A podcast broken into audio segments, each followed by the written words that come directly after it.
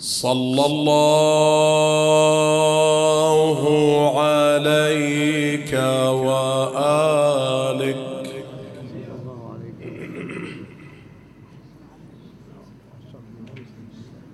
يا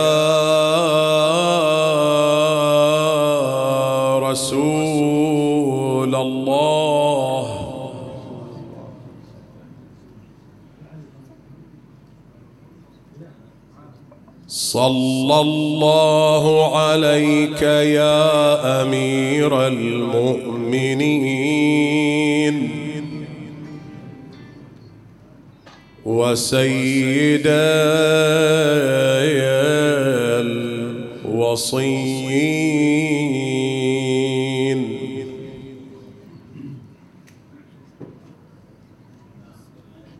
صلى الله عليك يا أبا عبد الله.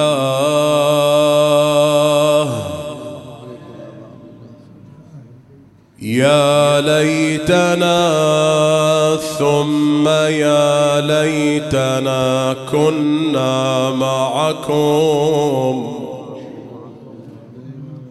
فنفوز والله فوزا عظيما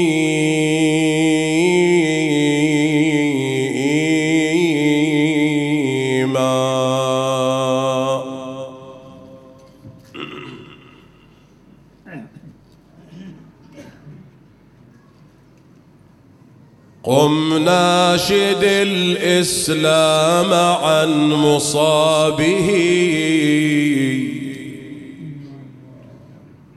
أصيب بالنبي أيام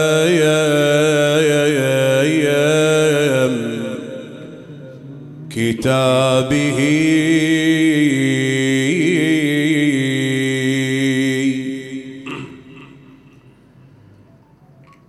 أم أن ركب الموت عنه قد سرى بالروح محمولا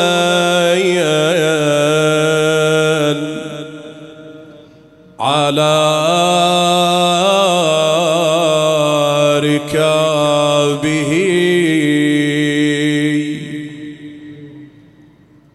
لقد أراقوا ليلة القدر دما. دماؤها انصببن من صبابه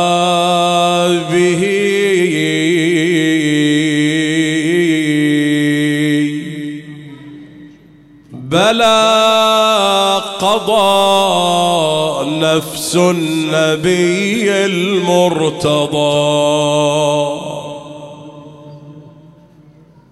وأدرج الليلة في أثوابه.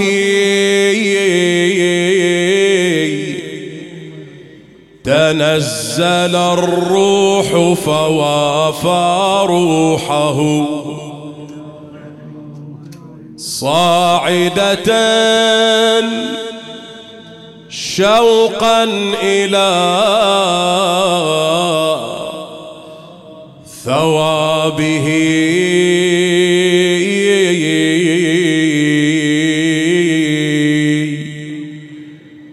فضج والأملاك فيها ضجة منها اقشعر الكون. في إهابه قتلتم الصلاة في محرابها.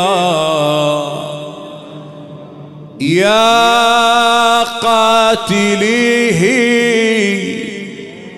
وهو في محرابه إلا قام قامت بنات المرتضى كلهم ينوحون. ينادون أبونا يا حسن متغير اللون. تحرك يا ويل المرتضى وبطل ونينه تحسر على اولاده وصد لهم عينه قالهم كلامي يا أولادي تسمعونه. لازم حسن وحسين من بعدي تطيعون. كني بشبل الحسن فوق الفرش نايم بالسم كبده مقطعه حول الهواشم والكل ذابت مهجته والدمع ساجم والحسن يتقلب وأخوه حسين محزون. وأما المصيبه اللي زلزلها الوطية. صيبة حبيب حسين برض الغار. جني أعاين جثته عاري رمية. من حوله الشبان عالغبراي والنور واما المصيبة اللي زلزلها الوطية صيبة حبيب حسين برض الغاه كاني أعاين جثته عاري رمية. من حوله الشبان عالغبراي والنور. الأمر لله لا حول ولا قوة إلا بالله. العلي العظيم. وسيعلم الذين ظلموا آل محمد أي منقلب ينقلبون.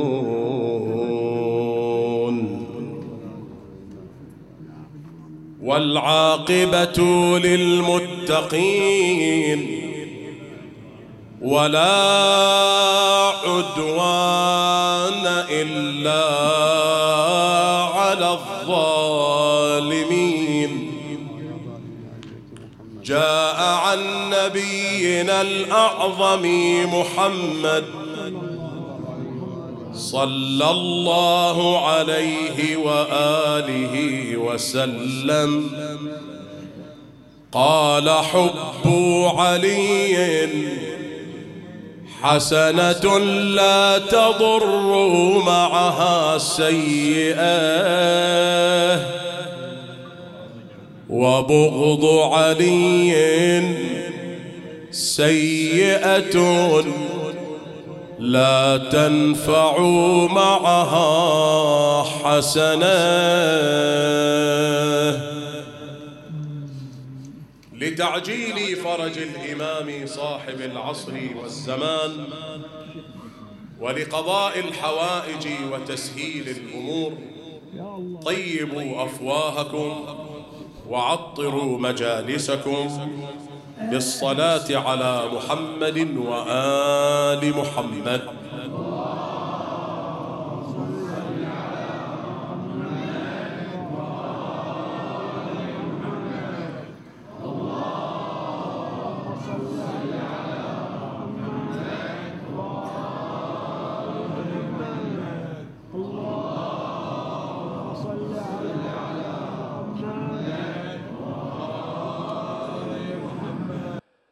الحديث والكلام. وفي رحاب الحديث المبارك الذي قرأته على أسماعكم والوارد عن نبينا الأعظم محمد صلى الله عليه وآله وسلم سيكون من خلال الوقوف في محطات ثلاث.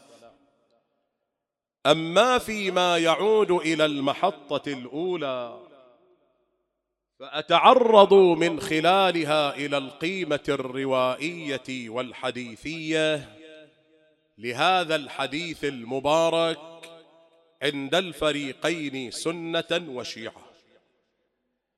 على مستوى مدرسة الخلافة والجمهور رواه الخوارزمي من علماء العامة في كتابه المناقب بسنده عن أنس بن مالك عن رسول الله صلى الله عليه وآله.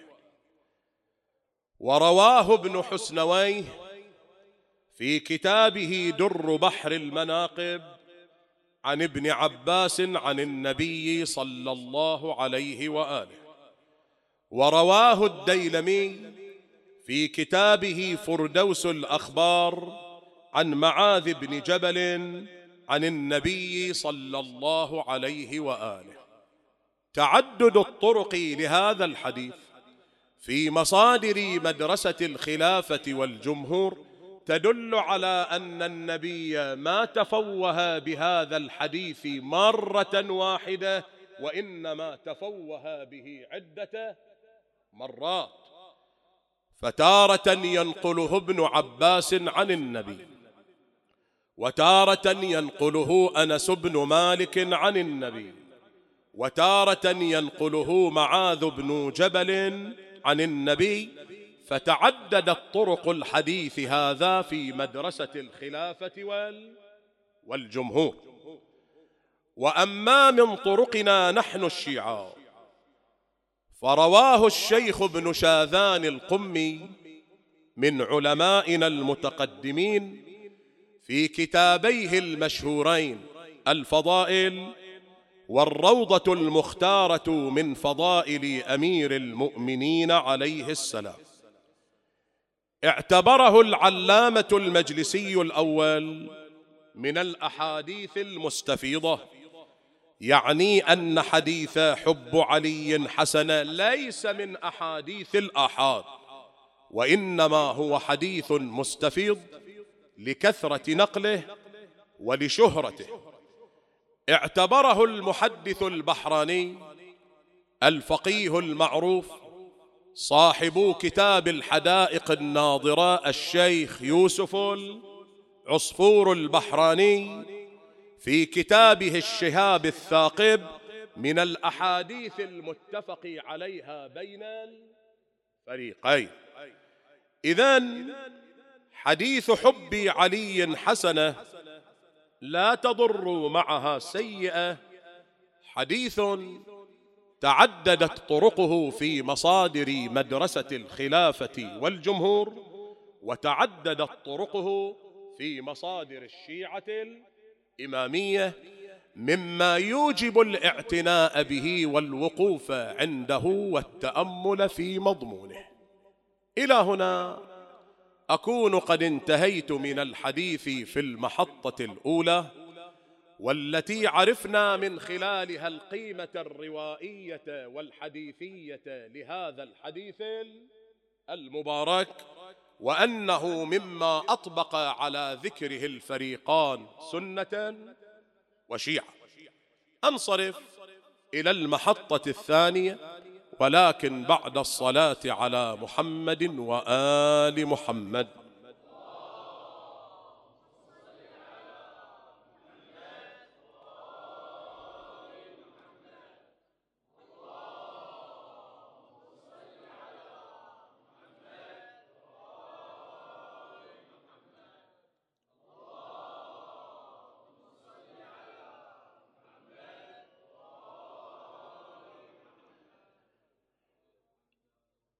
في مقام الوقوف على فقرتي هذا الحديث المبارك. أبدأ بشرح الفقرة الثانية ثم أختم بشرح الفقرة الأولى. الفقرة الثانية يقول فيها النبي صلى الله عليه وآله وبغض علي سيئة لا تنفع معها حسنة. لعل قائلا يقول هل من المعقول أن نسلم بمضمون هذا الحديث المبارك؟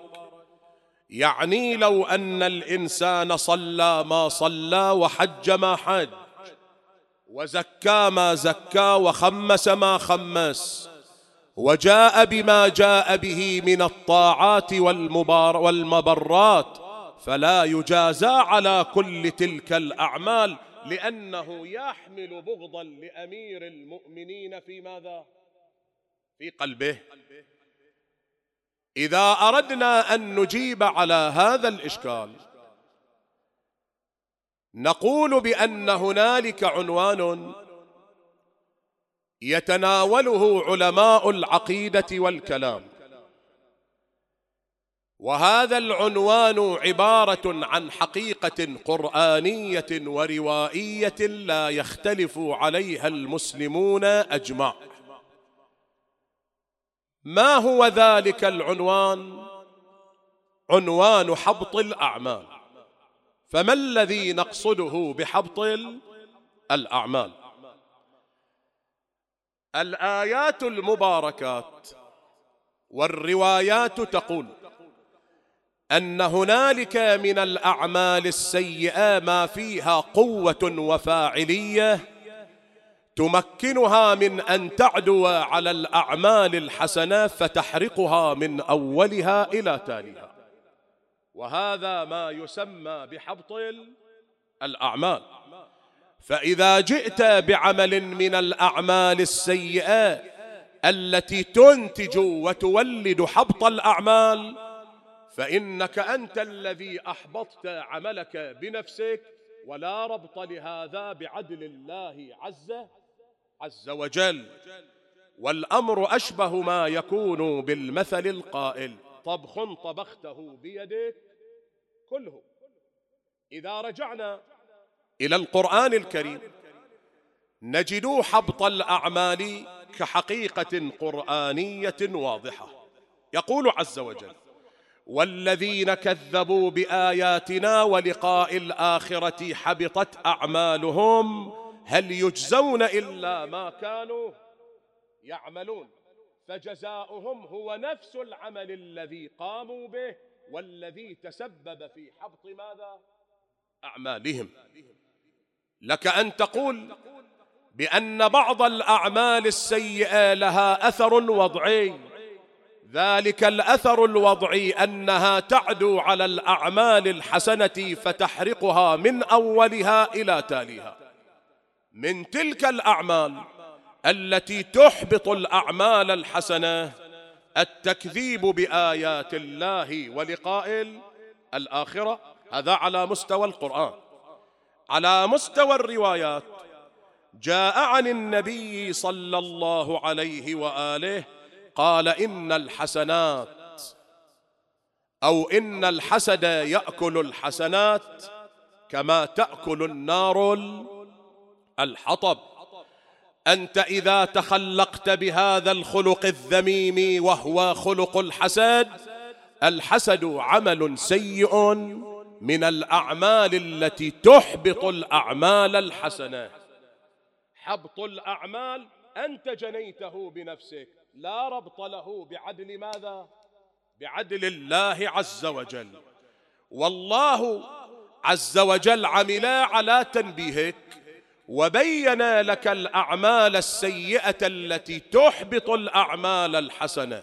في القرآن وفي روايات أهل البيت ومع ذلك ما مع ذلك ما تراجعت وأصريت على الإتيان بالسيئات التي تحبط الأعمال الحسنة.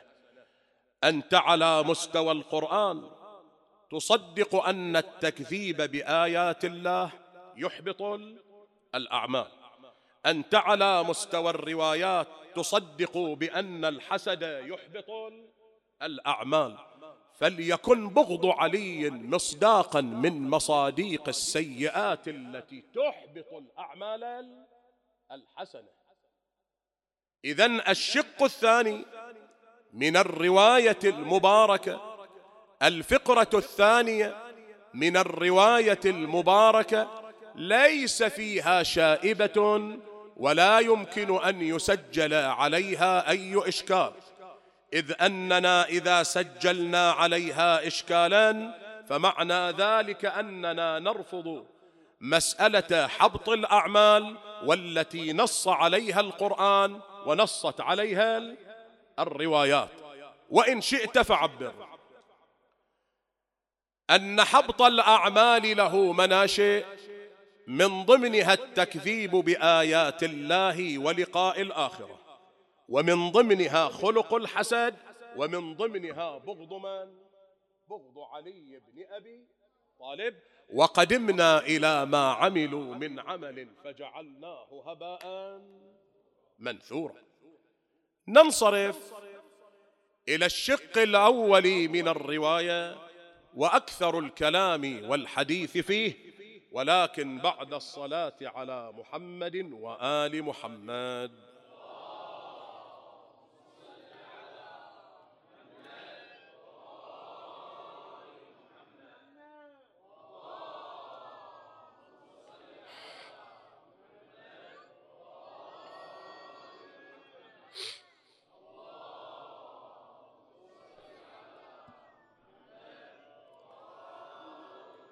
الشق الأول من الرواية يقول حب علي حسنة لا تضر معها سيئة.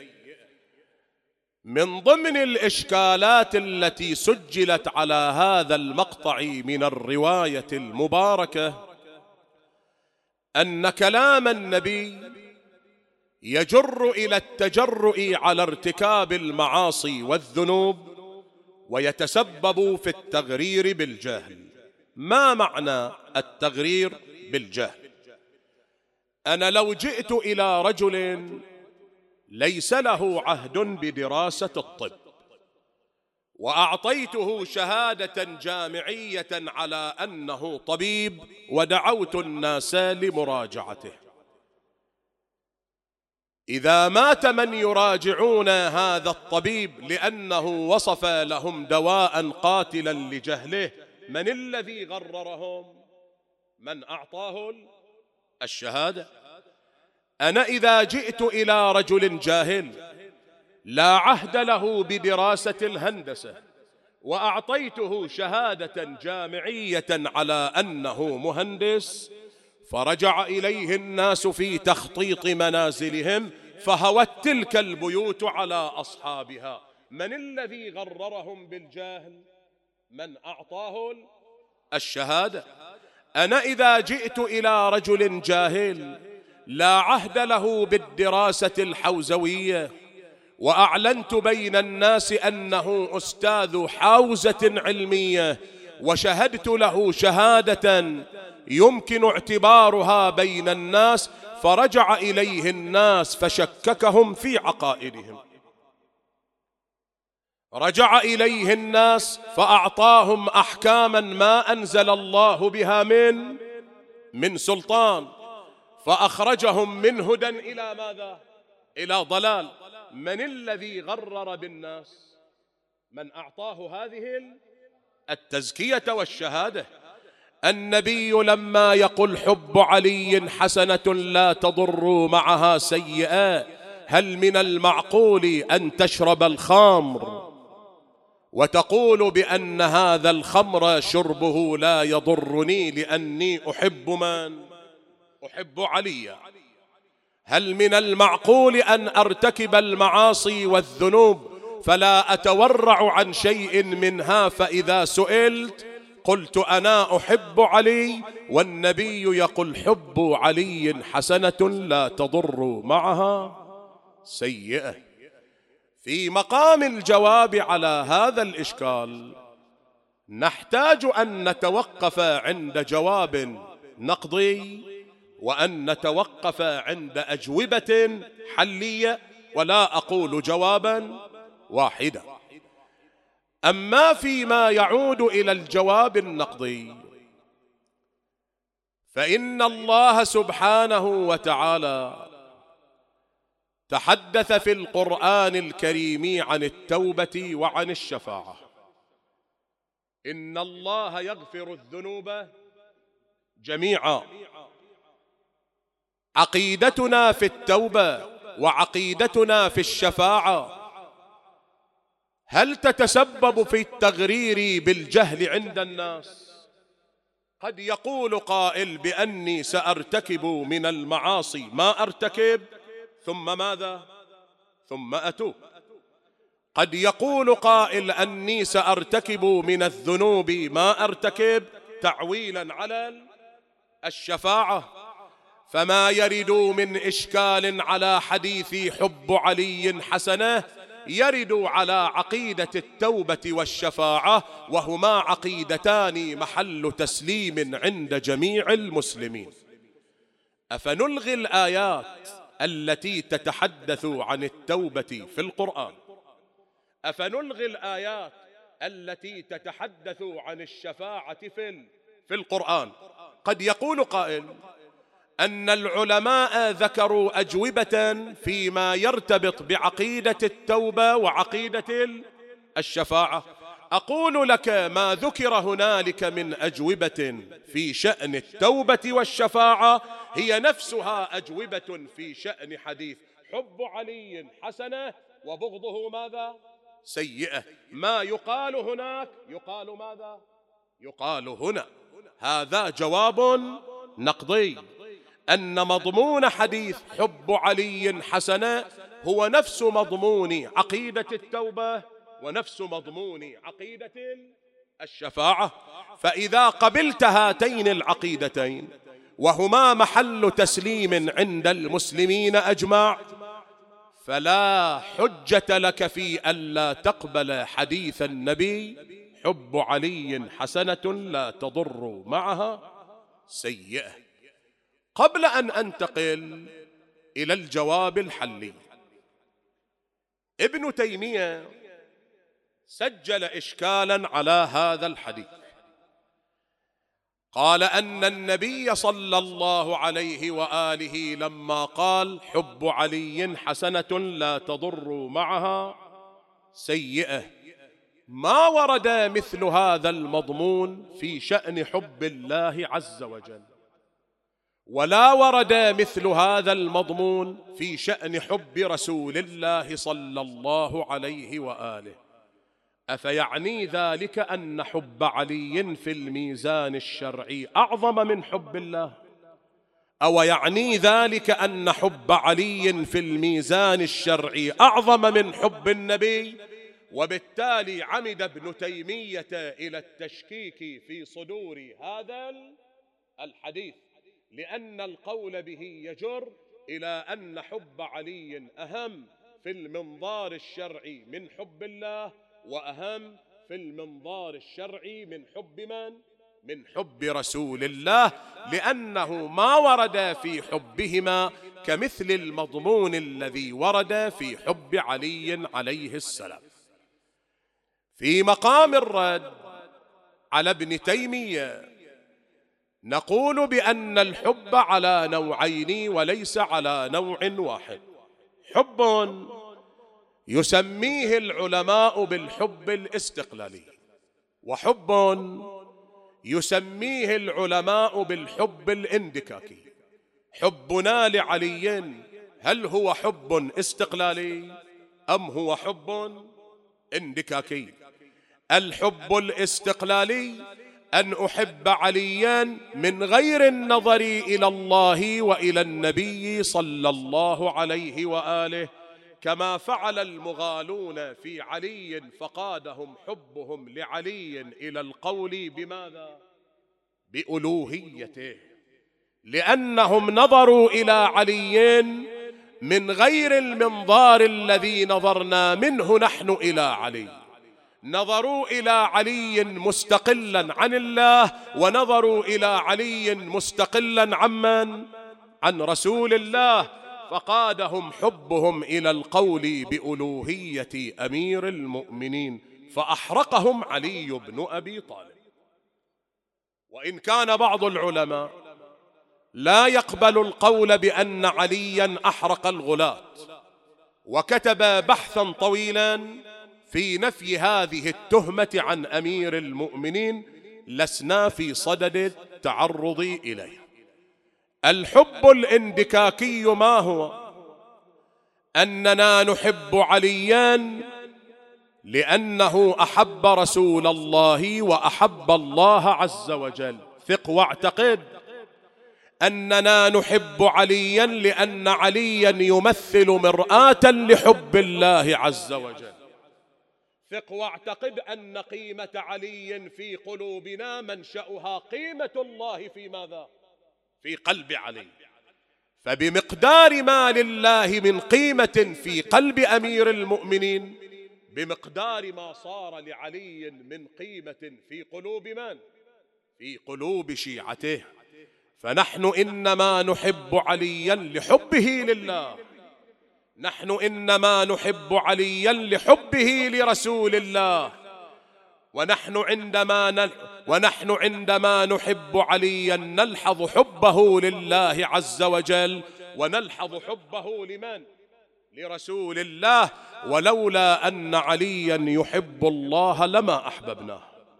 ولولا أن عليا يحب رسول الله لما أحببناه فمرجع حبنا لعلي هو حبنا لمن؟ لله عز وجل. ومرجع حبنا لعلي هو حبنا لمن؟ لرسول الله صلى الله عليه وآله. النبي يقول من أحب عليا فقد أحبني ومن أحبني فقد أحب من؟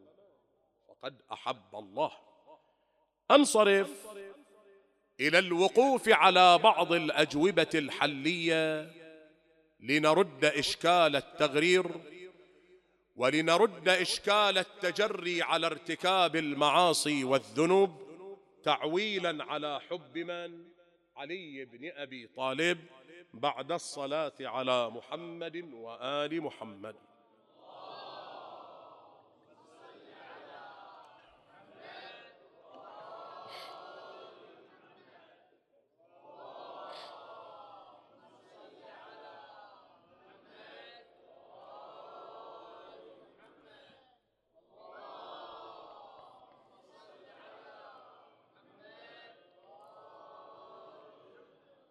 هنا أقف على ثلاثة من الأجوبة الحلية. الجواب الأول ما تبناه الشهيد الثاني من علمائنا قدس الله نفسه الطاهر. قال حب علي حسنة لا تضر معها سيئة بمعنى أن العبد إذا أحب عليا حبا حقيقيا وكاملا منعه حبه لأمير المؤمنين من اقتراف السيئات. وإن شئت فعبر أن حب علي في قلب المؤمن يمثل سياجا مانعا وحصانة وضمانة له من الوقوع في وحل المعاصي والذنوب. فإذا لاحت له سيئة من السيئات وإن حدثته نفسه باقترافها إلا أنه باعتباره محبا لعلي والمحب يقدم رغبة محبوبه على ماذا؟ على رغبته وهو يعلم أن عليا يحب له الا يرتكب تلك السيئة فيمتنع عن اقترافها. للتقريب أكثر. أنت إذا مرت عليك الفتاة الأجنبية في الطريق بكامل مفاتنها بحسنها وجمالها. نفسك الأمارة بالسوء تقول متع ناظريك بالنظر إليها. أوليس كذلك؟ لكنك تتذكر أني أحب علي بن أبي طالب. والله يقول وقل اعملوا فسيرى الله عملكم ورسوله مؤمنون والروايات فسرت المؤمنين بمحمد وآل محمد فلا بد أن يطلع علي على صحيفتي فيمنعني حب علي من أن أنظر إلى تلك الفتاة.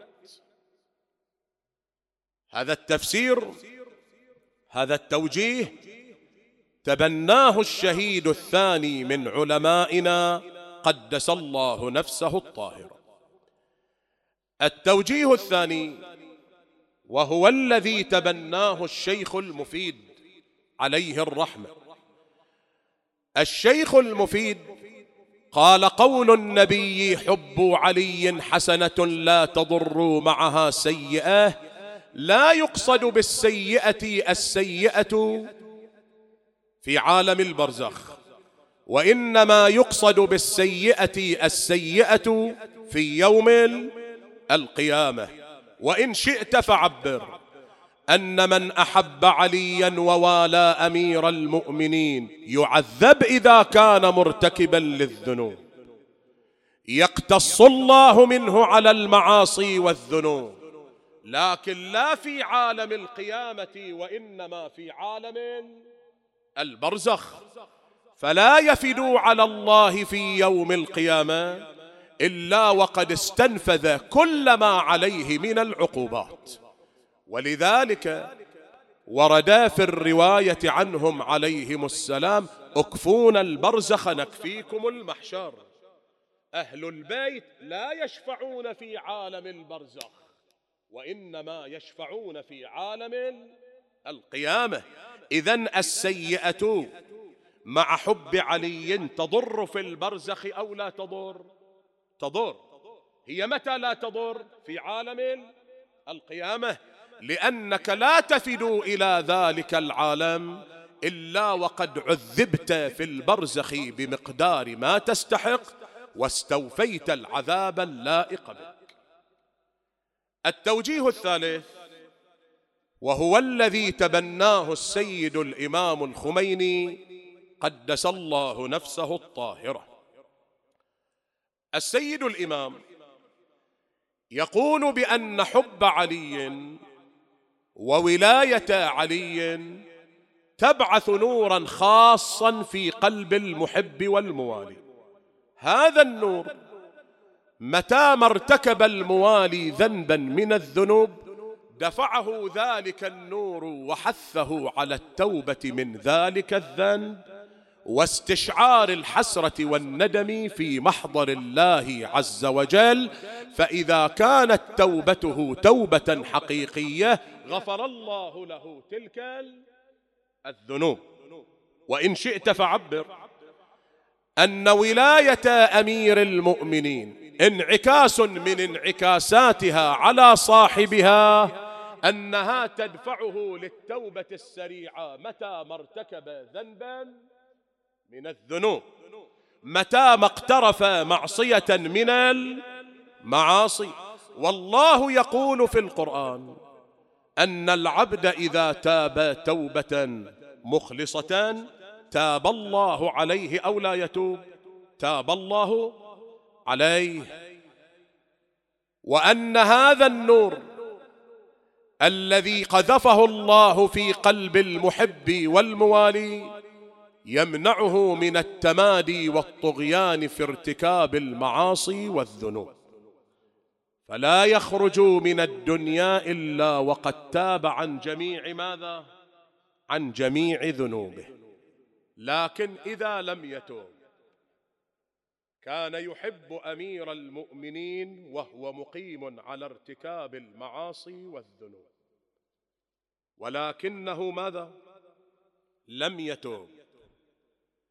لا يبعد أن الله ينسيه حب علي وهو في حالة الاحتضار. فيخرج من الدنيا على غير حب علي. للتقريب أقف عند هذه الإضاءة وأختم. الله يقول من جاء بالحسنة فله عشر أمثالها. الله يعطيك عشر أمثال الحسنة متى؟ في الدنيا أو في الآخرة. أجيبوني؟ إذا استطعت أن تحمل تلك الحسنة معك سليمة معافاة وأن تمر بها في طريق الاحتضار وطريق القبر وطريق البرزخ فإذا أوصلتها إلى ساحة المحشر أعطاك الله عشرة أمثال الحسنة. ولكن إذا أحرقت تلك الحسنة في دار الدنيا أتنتظر من الله أن يعطيك عشرة أمثالها؟ كذلك ولاية أمير المؤمنين هي إنما تنفعك إذا استطعت أن تحملها معك إلى عالم الآخرة. وأما إذا فرطت فيها في دار الدنيا عبر ارتكاب المعاصي والذنوب سلبها الله منك وأنت في الاحتضار. أحد العلماء يقف عند قوله عز وجل فمستقر وماذا؟ ومستودع. بعض الناس أودع الله في قلبه حب علي. ما دام في دار الدنيا ولكن لكثرة ارتكابه للذنوب واستخفافه بالله. إذا دخل في حالة الاحتضار استرجع الله منه الوديعة فمات على حب غير من غير أمير المؤمنين. وأما هنالك صنف آخر من الناس ولاية علي في قلبه مستو... ولاية علي في قلبه مستقر. لا تفارق قلبه لأنه ممن يقيم على الطاعة وممن يوالي عليا بشرطها وشروطها. فصنف نفسك. ولاية علي في قلبك مستودع أم ماذا؟ أم مستقر. إذا ولاية علي تحتاج إلى عمل. ولاية علي تحتاج إلى تقوى. ولاية علي تحتاج إلى ورع. حب علي حسنة لا تضر معها سيئة. إن تمكنت من حملها معك إلى دار الآخرة. وأما إذا أحرقتها بذنوبك ومعاصيك فإن الله ينسيك إياها في وقت الاحتضار فتموت على غير حب أمير المؤمنين. أسأل الله سبحانه وتعالى أن يثبتنا وإياكم على ولاية علي والبراءة من أعدائه. إنه ولي ذلك والقادر عليه. في مثل هذه الليلة أيها الأحبة موالي علي بن أبي طالب أحاطوا بداره. من ضمنهم صعصعة بن صوحان. يقول جئت إلى دار أمير المؤمنين طرقت باب الدار فلم يؤذن إلي. وقالوا إن عليا مشغول بنفسه. نادى أمير المؤمنين بني أبا محمد اصرف الأصحاب والموالي عن داري. فإنها آخر ليلة إلي. وأريد أن أخلو فيها بأولادي وبناتي. خرج أبو محمد. قال لأصحاب أمير المؤمنين شكر الله سعيكم. ولكن عليا يقول لكم انصرفوا إلى دوركم ومنازلكم. فإنه يريد أن يخلو بأولاده وبناته فانصرف الأصحاب. دخل أبو محمد وإذا بعلي يسمع صوت بكاء ونحيب عند باب الدار من الخارج. بني أبا محمد أما صرفت الأصحاب؟ قال بلى يا أبا. قال إذا هذا بكاء من؟ خرج أبو محمد وإذا هو الأصبغ بن نباته. أصباغ أما قلت لكم أن أمير المؤمنين يقول لكم انصرفوا؟ قال أبا محمد لا تلمني فإن رجلاي لا تطاوعاني على الانصراف قبل أن أرى أمير المؤمنين. وأسألك الأصبغ معذور لو مو معذور. هذا قضى عمره ويا علي بن أبي طالب. ويعرف إذا الليلة يمشي وما يشوف علي بعد ما يشوف علي بعد هالساعة. أقول له أصبغ مو بس أنت المشتاق إلى وجه علي حتى إحنا مشتاقين. أنا أسأل الله يرزقنا هاللحظة في يوم القيامة. إذا نادى المنادي أين شيعة علي بن أبي طالب؟ واصطف الشيعة وقال المنادي الآن يطل عليكم علي بوجهه. وش هاللحظة؟ قيمها بفلوس أنت. دخل الحسن إلى أمير المؤمنين. أبا يا علي. الأصبغ يقول أن رجليه لا تطاوعاه على المضي قبل أن يراك قال ائذن له يا أبا محمد. وأقول هنيئا لك يا أصباغ. بتدخل وبتشوف وجه أمير المؤمنين. يقول الأصبغ أدخلوني على علي. فرأيت رأسه معصبا بعصابة صفراء. يقول لكن ما أدري أيهما أشد صفرة وجه علي أم العصابة؟ علي نزفت دماؤه. كان أكله قليلا وشربه قليلا في أيامه الأخيرة حتى اصفر منه اللون. صار الأصبغ يبكي وأمير المؤمنين يقول له يا أصبغ لا تبكي فإنها والله الجنة. يقول الأصبغ ثم صرفني أبو محمد قال يا أصبغ إن عليا يريد أن يخلو بأولاده وبناته في ليلته الأخيرة. يقول الأصبغ طلعت وسدت أبواب بيت علي وبدأت لحظات الاحتضار. وتجمعوا أولاد أمير المؤمنين. جلس الحسن عند رأس علي. العباس جلس عند رجلي أمير المؤمنين. الحسين جالس على يمينه. يقولون طلعت زينب فقال لها أمير المؤمنين إلي إلي يا بني. وصارت تبكي أبا يا علي من لنا من بعدك. وأمير المؤمنين يقول لها بني زينب أنت أم المصائب والرزايا. تفكرين هذه آخر مصيبة بني زينب.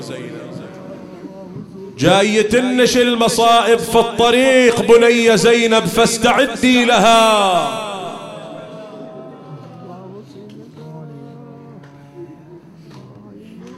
أبا يا علي ما الذي يجري علي من بعدك؟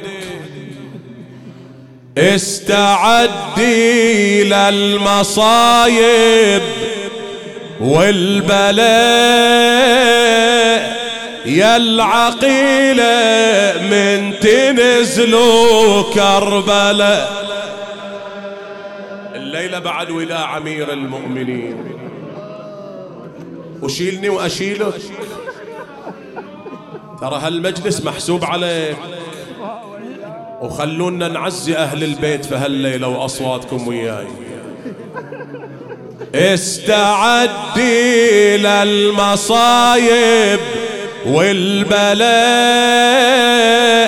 يا العقيلة من تنزلوا كربلاء. شوفي يا اخوانك صريعا جدله وبضعونك تالي يحدي حرمله هذا عليك. استعدي للبلا يا زينب. استعدي للبلا تنظر العباس نايم عن نهار. بالعمد يا بنيتي راسا طبر تنظرين السهم شق عين القمار. ظهر أخوك حسين من بعد انكسر. وينك؟ استعدي للبلا يا زينب. استعدي. تسمعين حسين بالحوما يذيع. آه يا لله من خطب فظيع. فوق صدره يذبحوا ليد الرضيع. بالسهم والنحر من عنده قطيع. استعدي للبلا يا زينب استعدي. تنظرين حسين صك راس الحجار والمثلث في وسط صدر استقر. يطلع وبثلثين صدره من الظهر تنظرينه من على ميمون خر استعدي للبلا يا زينب استعدي. أين المنادون وعليا؟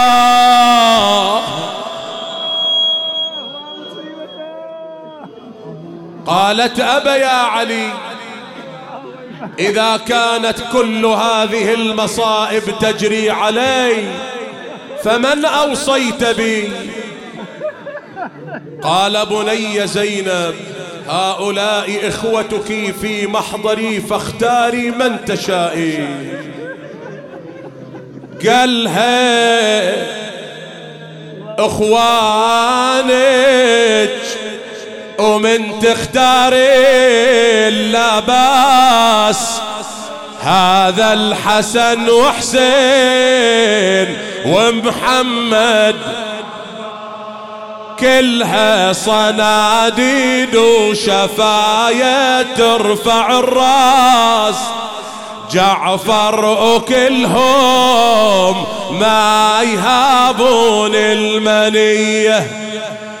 قالت أريد من إخوتي اللي يخدموني. واما الحسن وحسين تخدمهم. إخواني كلها أبطال.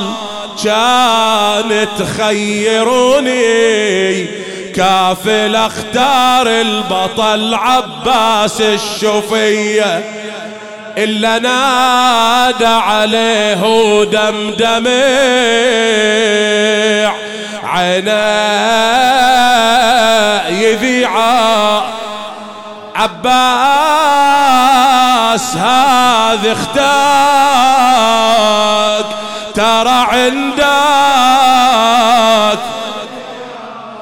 قال له أنا أعظم من حصون المنيعة. ما دام راسي سالم وسيفي بديه. وعليا.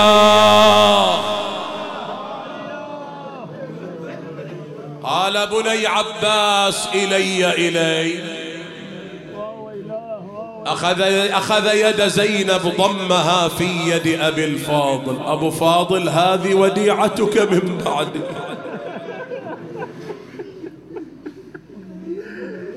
ثم التفت إلى الحسن قال بني أبا محمد إذا أنا ميت فغسلني وكفني وصل علي فإذا حمل السرير من المقدم فاحمله من المؤخر. واعلم أن من يحمل السرير من المقدم هم ملائكة السماء. بني إذا أنا مت فعليكم بابن ملجم لكن ضربة بضربة ولا تمثلوا بالرجل. وأطعموه من أفضل ما تشربون وتأكلون. قال أبا يا علي بما أكفنك؟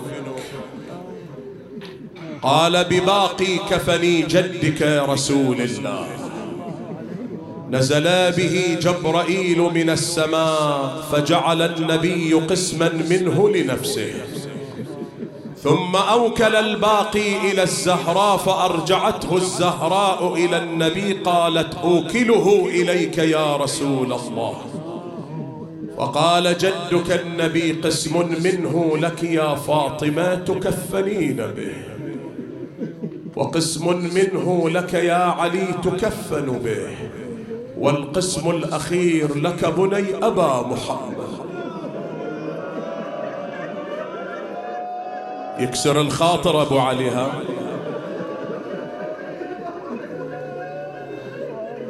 كأني بالحسين جاء إلى أبيه علي. قال نسيتون يا أبويا ولدكم. ما قلت ظل حسين عدكم ما كان قطعة من كبدكم. ما ظل جفن يا أبوي عدكم قال له الامر يا ابني غير أمرك. لتراب كافورك وصدرك بس الشمر يصعد بصدرك بيغسلك من فيض نحرك.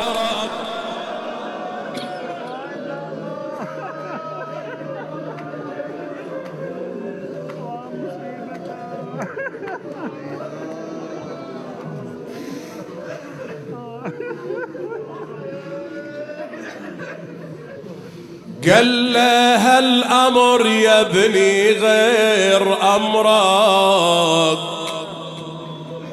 لتراب كافورك وصدرك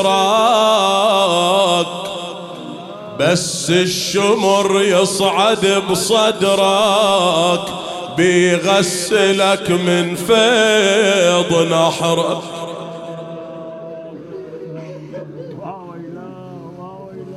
عظم الله أجوركم. صار أمير المؤمنين يدير عينه في أولاده. أولادي بناتي في أمان الله. الله خليفتي عليكم. ثم عرق جبينه سكن أنينه مد يديه وأسبل رجليه ثم فاضت روحه الطاهرة. أين المنادون وعليه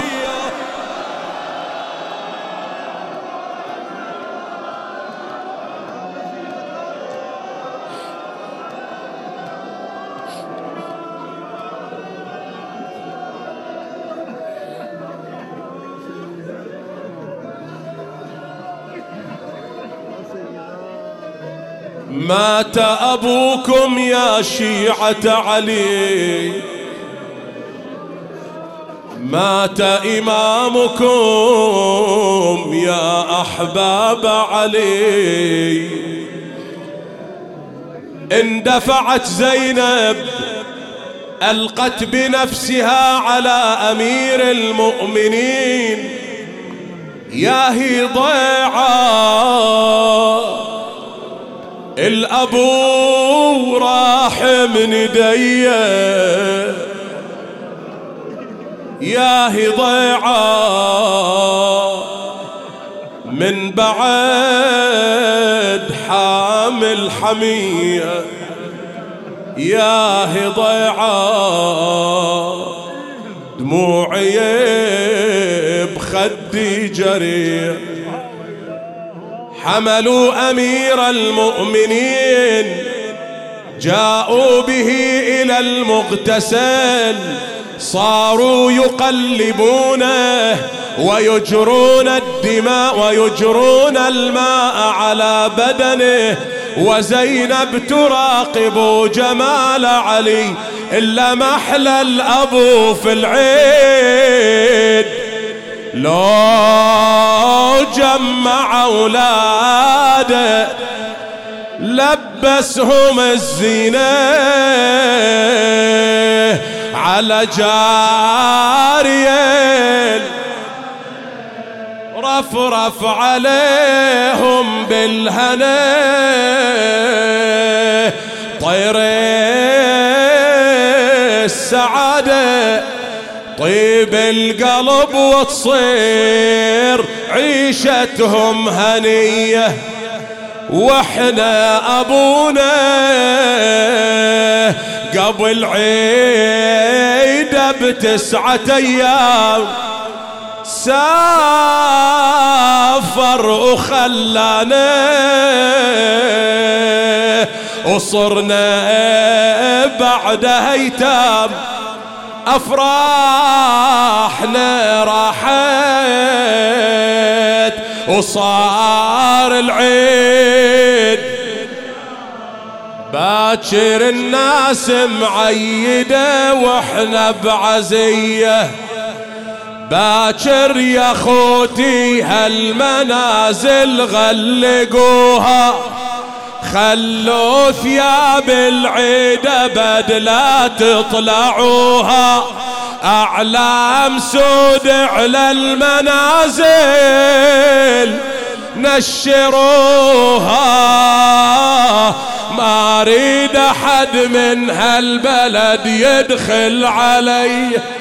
يا طار شي خذ لك علامه واصعد على ذروة تهامه كل النبي ويا عمامه أبو حسين ما تمه.